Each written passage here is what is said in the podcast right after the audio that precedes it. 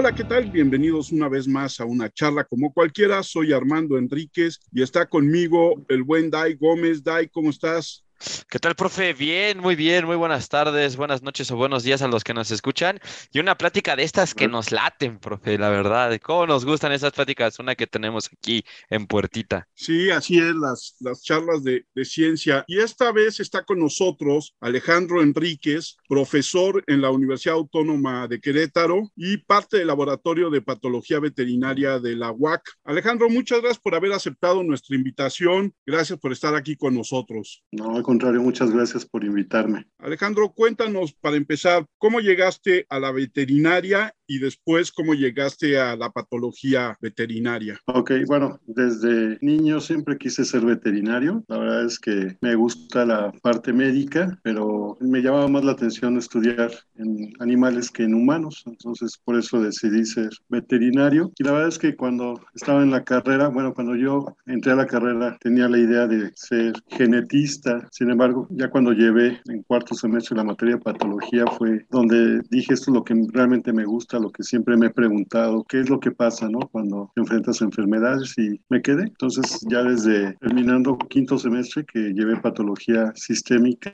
entré al departamento de patología como ayudante profesor y hasta que terminé la carrera, ya después hice la especialidad. Y ahora estás metido también en patología criminal. Sí, estoy en el área de patología forense Actualmente, bueno, vivo en Querétaro y trabajo en la Universidad Autónoma de Querétaro, en la Facultad de Ciencias Naturales, en la licenciatura de Medicina Veterinaria. Y tenemos el área de patología y ahí hemos formado el área de patología forense. ¿Qué es esto de la patología forense veterinaria? Pues básicamente, ya seguramente sacaremos más preguntas más específicas, pero a grandes rasgos, ¿cómo funciona? De hecho, yo creo que muchas personas de las que nos están escuchando como yo, pues no tenían la remota idea de que esto existía hasta que estamos platicando aquí con Alejandro. Bueno, el área de veterinaria forense pues se dedica precisamente a dar este, las evidencias de manera científica sobre casos de maltrato animal. Cuando un animal llega a tener algún tipo de maltrato animal, se buscan las evidencias que sean científicas, que se puedan demostrar para poder realmente evidenciar el maltrato animal. Entonces, eh, hay varias ramas. Yo estoy en el área de patología y bueno, en esta área pues me toca más lidiar con cadáveres de animales que fueron maltratados, ¿no? Y entonces este, obviamente es brindar toda la evidencia científica del maltrato que sufrió el animal que lo llevó a la muerte. ¿Y hay leyes para actuar en contra de los agresores? Sí, obviamente tiene que haber una denuncia y obviamente se procede a realizar la necropsia para poder actuar de manera correcta. ¿A ti te llegan los cuerpos de los animales o vas a escenas donde sucedieron los crímenes? Bueno, este, en mi caso, yo no voy al campo. Eh, a mí me llegan los cadáveres, yo no voy al sitio del suceso. Pues básicamente la pregunta es cómo funciona el proceso, o sea, para encontrar justamente al supuesto criminal o asesino del animal, o sea, cómo funciona, si toman igual las huellas dactilares de esa persona, si pasa un reporte a las autoridades, si las autoridades hacen algo, que lo dudo, pero justamente por ahí es mi pregunta. Obviamente, el caso de medicina forense veterinaria, estamos todavía empezando, pero lo más correcto siempre es hacer la denuncia a la fiscalía. De esa manera tiene que ir pues el primer respondiente, que generalmente debe de ser la policía o alguna autoridad. Y en este caso se hace el cierre del sitio del suceso. No le vamos a llamar sitio de crimen o lugar de crimen hasta que no se compruebe realmente, ¿no? Por eso a veces utilizamos más el término del sitio de suceso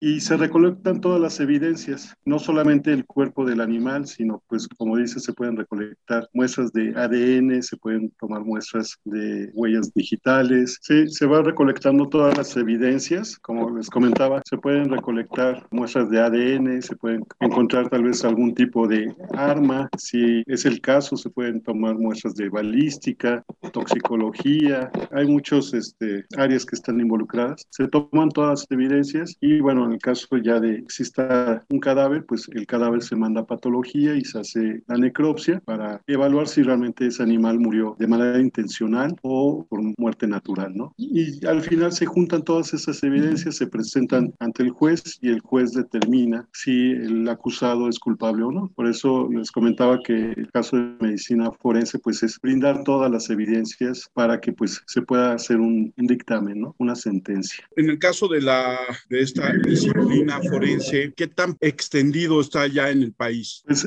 ya hay gente que está trabajando en casi toda la República. Recientemente tiene poco que se fundó la Asociación Mexicana de Medicina Forense Veterinaria o de Veterinaria Forense y sí, prácticamente hay representantes ya de todos los estados que de alguna forma están trabajando. No todos son patólogos, hay gente que ya trabaja en las fiscalías, sí, hay gente que ya se está formando como perito y en otras áreas también de la medicina forense. ¿Qué tipo de animal es el, el que es más víctima de este tipo de acciones? Prácticamente cualquier animal. Obviamente en el caso de los animales de compañía, pues se ve mucho, ¿no? El maltrato animal. Una de las cosas que a mí me toca ver mucho, pues es los animales envenenados por disputas familiares o por peleas entre los vecinos y todo eso. Pero obviamente también todos los animales no convencionales, hablando de fauna silvestre, con esto de la venta ilegal de estas especies, pues también hay mucho maltrato y hay mucho este, problema, ¿sí? Que se ha ido incrementando también. En ocasiones ya también está muy ligado con el crimen organizado, ¿no? Para incrementar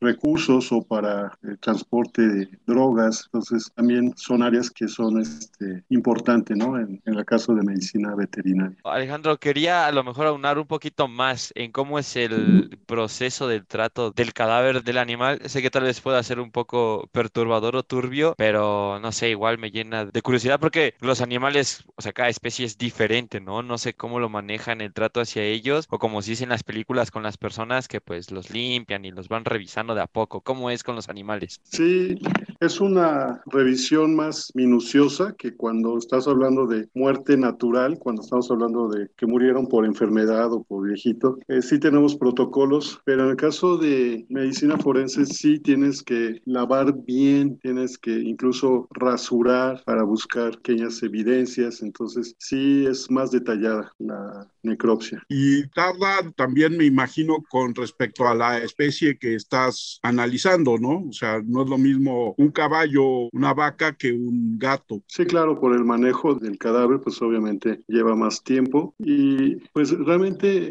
a mí en lo personal no me ha tocado todavía grandes especies, necropsia forense, han tocado en pequeñas especies, pero sí, que lleva más tiempo y como comentaba, además todo debe de estar documentado, fotografiado con video, porque pues todas esas evidencias deben de ser presentadas al juez, entonces este, sí tienes que hacer un trabajo más detallado y te lleva más tiempo hacer siempre una necropsia forense que otro tipo de necropsia. Cuando sigues tu proceso de la necropsia, ¿cuántas veces has llegado hasta la instancia del juez, Alejandro? Obviamente, pues en los casos que me mandan, generalmente viene con una orden de una fiscalía. Entonces se envían los resultados de regreso y pues esto pues es presentado al juez. No me han llamado a declarar últimamente. En ocasiones he ido a fiscalías a corroborar mi reporte de necropsias y obviamente de ahí el juez toma todas estas evidencias y todo eso lo procesa. Pero sí, este, todo como va con un citatorio, pues tiene que llegar al juez. ¿Son independientes o pertenecen a, a una rama gubernamental? ¿O ustedes los buscan en la universidad o cómo funciona? Nosotros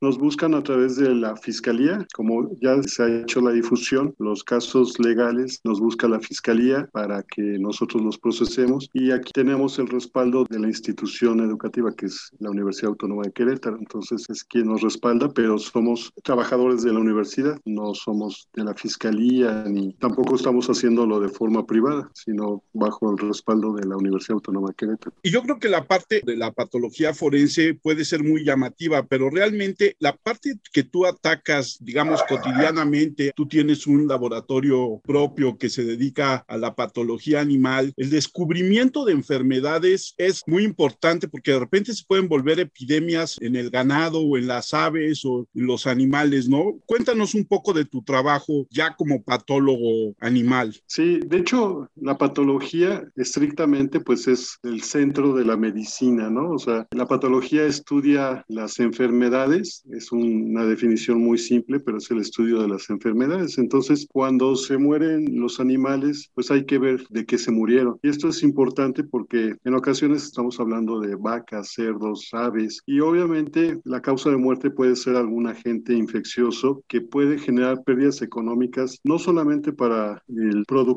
sino a veces puede tener implicaciones estatales, regionales o incluso hasta nacionales o internacionales, ¿no? El hecho de encontrar una enfermedad que se supone que no debe estar en México, que eh, México está libre, pero sabemos que a veces pues el comercio, la entrada ilegal de animales podrían traer enfermedades nuevas. Entonces, sí es muy importante siempre hacer la necropsia y ver la causa de muerte, porque es muy importante el hecho de que se pueda llegar al diagnóstico, ¿no? ¿Cuál fue la causa de muerte. En el caso de animales de compañía también es importante por su convivencia con los humanos y hay enfermedades que se pueden transmitir a los humanos y sobre todo pues niños o gente adulta mayor. Entonces también es importante poder determinar la causa de muerte. En ocasiones también puede generar hasta consuelo, ¿no? De tutores o dueños de los animales. En el caso de que pues no saben por qué de repente se murió, aparentemente estaba bien y pues el hecho de hacer la necropsia y determinar que tal vez tenía una enfermedad clínica que no se le habían detectado o alguna malformación congénita que tampoco le habían detectado, pues genera alivio porque pues desafortunadamente pasa que muchas veces quieren buscar un culpable, ¿no? Y entonces se muere repentinamente y ya están acusando a, pues a, a los vecinos, familiares, a alguien. Y pues realmente pues el hecho de mostrar que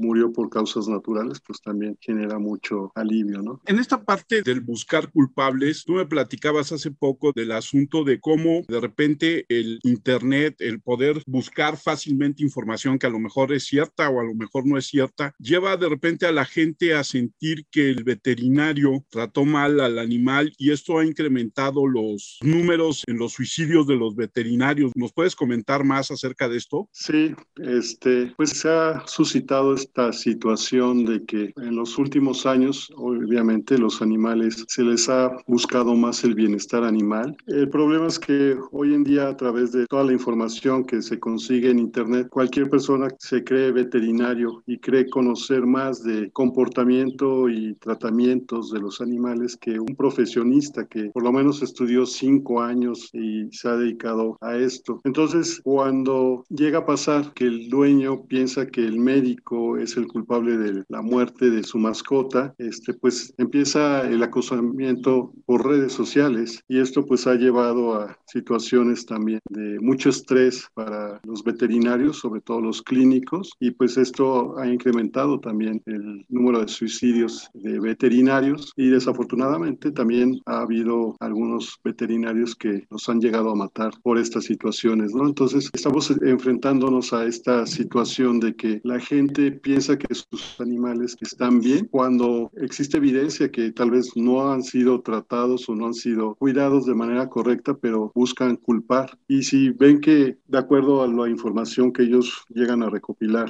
en Internet, piensan que no se hizo un buen manejo, no fue el tratamiento adecuado, genera mucha presión y, y acoso al médico veterinario. Alejandro, no sé si me pudieras contar o nos pudieras contar un poquito más acerca de, de ese fenómeno en esta actualidad llena de odio. Sí, claro. Otra de las cosas que es bien común encontrar es que el consentido de la casa, que es el perro, llega y no le han cortado las uñas ni el pelo, o a veces te llega con un tumor de tamaño de una toronja y te dicen que no se lo habían visto, que apenas el fin de semana, algo que obviamente pues ya está muy avanzado. Y pues ya al último quieren que el médico veterinario pues haga milagros y obviamente el animal llega a fallecer y se van contra el médico veterinario y llega a ser el acoso que ha habido veterinarios que llegan a cerrar sus negocios y en casos ya más extremos te llegan a quitar la vida, ¿no? Por el acoso tan fuerte. Y obviamente también en el caso de, de esto, pues los médicos veterinarios sufren mucho por la pérdida de sus pacientes. Obviamente a veces hay mucho coraje porque tú ves como veterinario que el animal está llegando a una situación bastante avanzada y que los propietarios no quieren admitir y es más fácil culpar al médico veterinario veterinario. Entonces,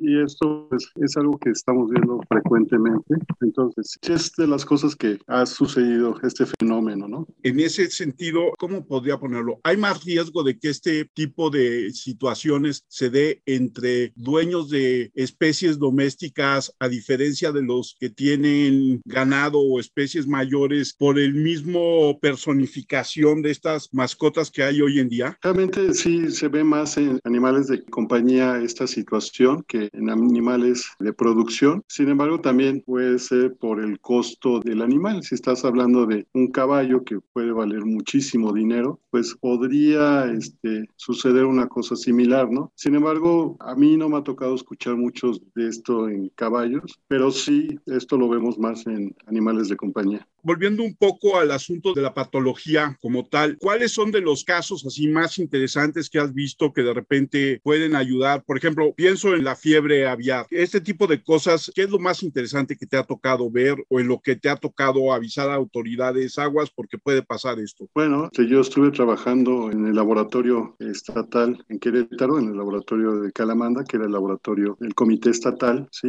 Y ahí nos tocaba trabajar más con animales de producción. Entonces, sí, tuvimos tuvimos casos de neocastle velogénico, de salmonelosis aviar, que estaban, bueno, salmonela ya no tenemos, pero bajo una norma oficial. Entonces, pues obviamente cuando las llegamos a detectar, se notificaba a las autoridades para que ellos tomaran las cartas en el asunto, hicieran la investigación y obviamente pues todo el protocolo que se lleva a cabo cuando se notifica una enfermedad de estas, en las que hay una norma oficial y que pues es un de reporte obligatorio inmediato. ¿Y cuál podría decir que son los focos rojos en, los animales de producción en México hoy. Eh, pero, ¿cómo focos rojos? Sí, ¿qué podría llegar a ser un peligro en el estado de salud de los animales? O sea, ¿hay alguna enfermedad que estén vigilando las autoridades o los laboratorios porque hay la posibilidad de que crezca más en estas épocas? Bueno, este, obviamente, influenza aviar de alta patogenicidad, ese es uno de los temas que generalmente pues tiene más ocupado al gobierno, ¿no? Pues hace algunos años se detectó esta nueva variante de influenza aviar H7N3 que afecta más a las aves de postura y por eso tuvimos una crisis con lo del huevo. Entonces hay un programa de vigilancia para este tipo de influenza. Obviamente la influenza que hemos tenido ya desde hace muchos años que es la H5N2, pero este pues existe toda esta vigilancia. Entonces son de las enfermedades que continúan siendo alarma. Eh, hay algunas enfermedades que ya se erradicaron, por ejemplo, fiebre porcina clásica que este, la enfermedad de Auyeski también en cerdos, que México ya se ha declarado libre de estas enfermedades por los programas que se establecieron, pero eh, obviamente continúan programas de vigilancia porque pues sigue entrando animales de otros países y obviamente hay que mantener siempre la vigilancia, pero sí ha habido éxito en erradicar algunas y otras pues se sigue la vigilancia, se ha controlado, pero se sigue con la vigilancia. Una pregunta, la gente que tiene gatos y estos gatos salen a la calle, a, lo que sea, principalmente sabemos que salen a cazar o a reproducirse, pero cuando están afuera pueden funcionar como agentes que se contagien y que contagien a la población nativa del lugar. Realmente los gatos pueden llegar a ser o son depredadores y obviamente pueden generar problemas importantes con la fauna nativa, ¿no? El cazar desde ratones, pájaros y otros animales pequeños. Y desde ahí, bueno, viene un problema. Ahora, si este gato o estos gatos pues están cazando ratones, pues eh, los ratones pueden transmitir también enfermedades. Entonces, después llegan a la casa e incluso a veces te llevan el cadáver, ¿no? Como recompensa. Y pues esto también puede generar problemas de salud pública. Pero en muchos lugares, más importante el problema que generan al medio ambiente, precisamente con la caza de fauna propia del lugar. Entonces, este, hoy en día se aconseja que los gatos no salgan de casas, sean animales que estén dentro de la casa y evitar este tipo de situaciones. En el caso de estos vectores de enfermedad, ¿cuál es dentro de los animales con los que convive el ser humano o de los que es víctima el ser humano? ¿Cuáles son los más peligrosos? Pues, eh, obviamente hay muchos, ¿no? Pero algo que puede llegar a ser común son obviamente pues ácaros, hongos, pueden generar problemas en piel en los propietarios. A veces algunas enfermedades por algunos parásitos pueden también ser. Entonces es, es variado, pero yo creo que hay que tener mucho cuidado con los hongos y obviamente ácaros. Si el gato sale y se llena de, de pulgas, pues puede llegar a la casa y llevar pulgas, ¿no? Entonces, este, no estamos hablando de enfermedades tan peligrosas, pero obviamente puede llevar algún otro tipo de, de problema, ¿no? Ahorita que hemos estado platicando, sobre todo en este podcast con diferentes biólogos, en estos equipos de investigación que hacen para monitorear a los animales, ¿siempre hay un patólogo en esta cuadrilla de biólogos veterinarios? ¿O debería de haber? Sí, de hecho, bueno, todas las universidades tienen sus áreas de patología o es una materia obligatoria en la medicina veterinaria. Entonces, sí hay patólogos en toda la República y obviamente no es un gremio muy grande, pero sí causa de muerte siempre es importante recurrir a un patólogo. Desafortunadamente también existe esto que hay médicos clínicos que a veces abren al animal después de que murió para ver si tienen, sobre todo si les genera mucha duda si fue el tratamiento correcto o no, pero no saben reconocer lesiones. Entonces, este, pues no es una buena necropsia, ¿no? Realmente tiene que ser una persona especialista. Y en ocasiones también me ha tocado ver que no te mandan los cadáveres porque no quieren detectar una mala práctica. Entonces, sí es algo que se debe de hacer más común, el utilizar al patólogo, pero en la realidad no es tanto. Se utiliza más realmente cuando el dueño lo requiere, cuando realmente es ya para algún caso legal, pero a veces los clínicos ya no te lo mandan porque a ellos les salga querer saber qué fue lo que pasó. Durante dos años que hemos vivido encerrados con esta pandemia y el mito del murciélago en un primer instante, la verdad es que los animales que más enfermedades pueden traerle a los seres humanos son los insectos, ¿no? Sí, los insectos sirven como vectores. ¿Esto qué quiere decir? Que los agentes infecciosos pueden estar dentro de ellos. No necesariamente se va a cumplir algún tipo de desarrollo. Puede ser que la misma fase que entró es la que salga, pero sí transportan muchos agentes infecciosos. De hecho, eh, se ha considerado que el mosquito es el principal causa de muerte de enfermedades infecciosas en los humanos por todas las enfermedades que pueden transmitir, ¿no? Entonces, este, las picaduras de mosquito, pues es algo que tenemos que tener cuidado porque transmiten muchos agentes infecciosos. Y en ese caso, ¿cuál podría ser el papel de un patólogo en la detección de estas enfermedades que son animales muy, muy pequeños y cómo detectar de repente estos focos de vectores que pueden llegar a infectar a toda una población y causar problemas? Porque además me imagino que también estos vectores funcionan no solo con los humanos, sino con otras especies animales, ¿no? Sí, obviamente,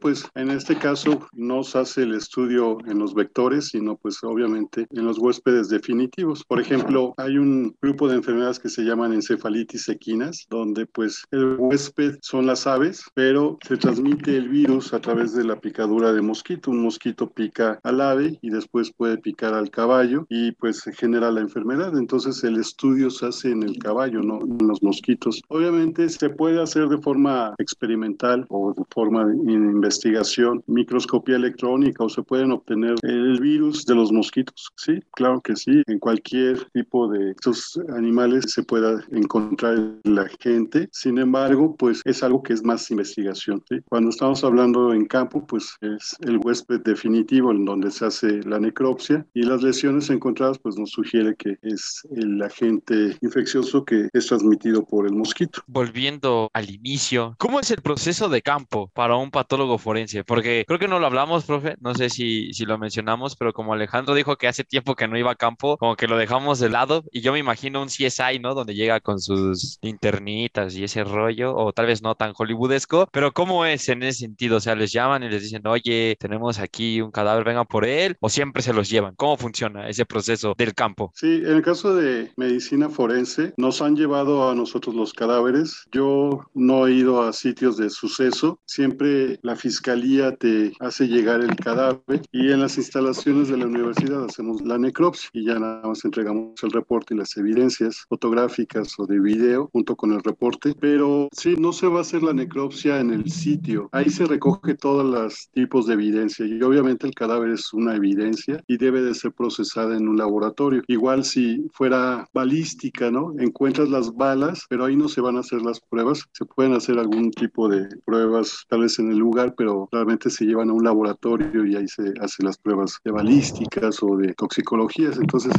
el cadáver es otro tipo, es otra evidencia y tiene que ser tratada en un laboratorio. Pero ahí, por ejemplo, el patólogo, digamos, en este sentido es como el detective, o sea, es el que va y empieza a buscar todas las evidencias. No, no, ah, ahí hay un perito veterinario que es el que se va a encargar de ir buscando, o puede ser un grupo, no solamente uno. Son peritos, eh, llegan al sitio del suceso y hay formas de hacer la revisión, ¿sí? Entonces empiezan de un sitio y empiezan a, pueden moverse en círculos, en cuadrículas y van revisando todo y van juntando todas las evidencias, obviamente todo bien, bien identificado, bien conservado, bien resguardado, porque pues obviamente son piezas que no se deben de manipular, que no deben de tener ninguna alteración, entonces se conoce como la línea de custodia. Lo que tú tomaste debe estar bien conservado y asegurar que llegue correctamente al laboratorio donde se va a procesar y hay que firmar y hay, es un trámite que puede ser un poquito engorroso, pero todo se debe documentar. Más burocracia que cine, ¿ves, Dai?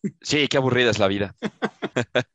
Por ejemplo, justamente dejando de lado todas las teorías, ¿no? De dónde provino el coronavirus y todo ese rollo, pero como se tomó que venía de un murciélago y todo ese tipo de cosas, ¿qué tan importante es el papel de un patólogo en este tipo de pandemias mundiales, ya que tenemos ese contexto muy vivo? Pues obviamente es muy importante porque precisamente quien reconoce primero que nada las lesiones, tú puedes hacer una necropsia y de repente ves lesiones que nunca habías visto, distribuciones de las lesiones que no son comunes, pues ya estás empezando a pensar que hay algo nuevo. Entonces, de ahí el patólogo pues manda el informe y decir, ¿saben qué? Pues estoy encontrando lesiones que no me había tocado ver, ¿sí? Y este puede mandar muestras a otros laboratorios para hacer pruebas moleculares o de microscopía electrónica y de esa manera pues obviamente se pueden detectar estas nuevas enfermedades. Entonces, obviamente sí, el patólogo juega un papel fundamental porque es quien detecta las primeras lesiones que no son comunes. Y como dices, en México no hay una comunidad grande de patólogos, pero ¿hay alguna promoción para que los jóvenes intenten dedicarse a la patología? Obviamente en las universidades, ahí cuando se están formando, pues los interesados se van acercando, hay gente que les gusta, incluso curiosamente, ¿no? Aún entre los mismos médicos, pues hay gente que no soporta mucho la sangre o los olores y pues por eso no les gusta mucho la patología. Pero sí, en la formación es donde más los alumnos son los que se van este, uniendo al área de patología. La importancia del patólogo, como platicamos, no solamente está relacionada en la salud del animal, sino en la salud económica de una región, de un país, en el sistema de salud que se puede ver amenazado en todo el país. Entonces, para, a mi gusto, alguien debería estar haciendo esa promoción para tener más patólogos en México, ¿no? Sí, claro, obviamente, pues es que es a través de las universidades, porque para ser patólogo tienes que tener la formación de médico, ¿no? Entonces, este, como decíamos, la parte de patología, pues es la parte medular de la medicina. Entonces, obviamente es a través de las universidades donde se debe hacer más la promoción, porque pues tienes que tener la formación de médico. Ok, solamente quiero agradecerte, Alejandro, el haber aceptado la invitación, el haber platicado con nosotros de, de patología animal, de patología forense, que además me hace una cosa muy interesante que se esté desarrollando en el país. Tenemos muchas deficiencias en los sistemas de justicia, pero si también se empieza a brindar justicia para el maltrato animal, si se documenta y se puede llevar a autores de atrocidades a los tribunales, pues me parece que las cosas están bien. ¿Hay alguna forma que nuestra audiencia te contacte en redes sociales, en un correo? Sí, claro. Mi correo es alejandro.enriquez.uaq.mx, todo con minúscula. Ahí este, me pueden escribir. Y sí es importante que entendamos que sí se está avanzando. En Querétaro ya tuvimos la primera persona que fue a cárcel por haber matado a una perrita, ¿no? Entonces ya se está haciendo Oh. algo, sí se está avanzando y es importante que sepan que sí se puede hacer, nada más es cuestión de perseverancia y ordenamiento, ¿sí? Que hay un proceso que tiene que ser a través de la fiscalía porque pues si queremos hacer justicia por nuestras propias manos, podemos echar a perder un proceso legal. Dai.